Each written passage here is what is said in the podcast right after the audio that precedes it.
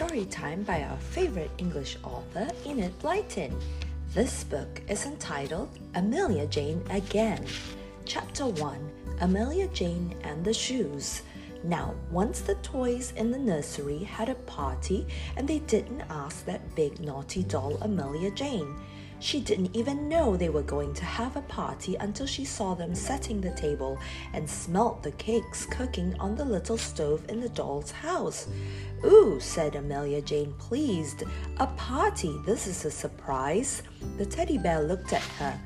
It will be an even greater surprise to you when you find you're not coming, he said. We're a bit tired of you and your tricks. A party will be very nice without you. Ee! Laughed the clockwork mouse, and the other toys giggled too. Amelia Jane went red. You nasty, horrid things, she said. Well, have your party then. I'm sure I don't want to come. I've better things to do than come to silly little party like yours. She went off into the corner in a huff. The toys giggled again. Amelia Jane was funny when he, she was in a huff. She pouted her mouth and wrinkled her nose and tossed her thick yellow hair. The party began. It was a lovely one, with tiny chocolate cakes to eat, small pink sweets out of the toy sweatshop, sweet shop, and lemonade to drink. The toys played blind man's bluff and musical chairs and general post, so they really did have a fun time. Amelia Jane pretended to be reading a book, but all the time she was really peeping at the party and making up her naughty little mind that she would think of some trick to punish the little toys.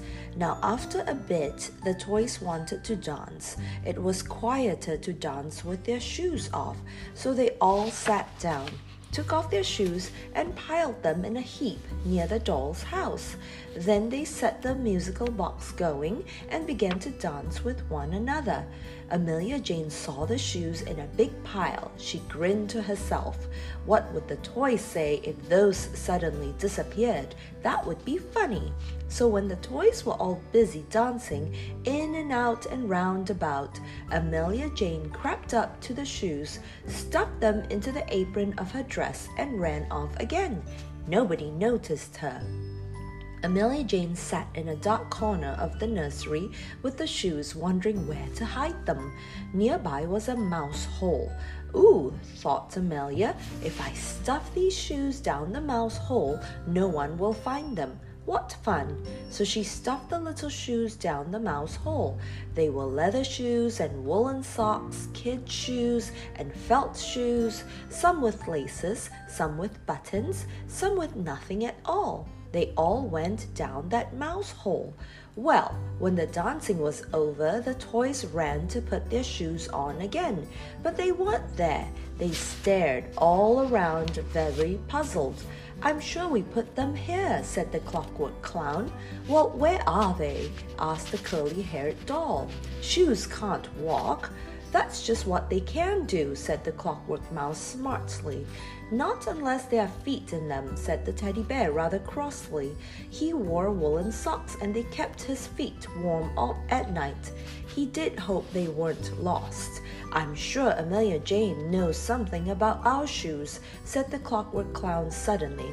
The toys went over to her. Amelia Jane, what have you done with our shoes? asked the teddy bear. Amelia Jane looked so surprised that her eyebrows shot up into her hair. Shoes? she said. Shoes. Whatever do you mean? Oh, come, Amelia. You know quite well what shoes are, said the clown crossly. What have you done with our shoes? Well, really, said Amelia Jane, why should you think I've done anything with them? Do you suppose I come and took them off your feet? No, we don't suppose anything so silly, said the bear, but we do feel perfectly sure you've taken the pile of shoes and hidden them somewhere. Well, you can go on supposing, said Amelia Jane rudely, and she began to read her book again. Not another word would she say. The toys hated going without their shoes. Their feet were cold, and the teddy bear trod on a pin and yelled so loudly that the jack in the box sprang out to see what the matter was. Not until the next night did Amelia Jane say what she had done. All the toys were round her, begging for their shoes, and Amelia Jane looked at them, her cheeky face red with delight. Yes, I did take your shoes, she said. I thought I would punish you for not asking me to your party. Well, where did you put them? asked the bear impatiently. Hurry up and tell us.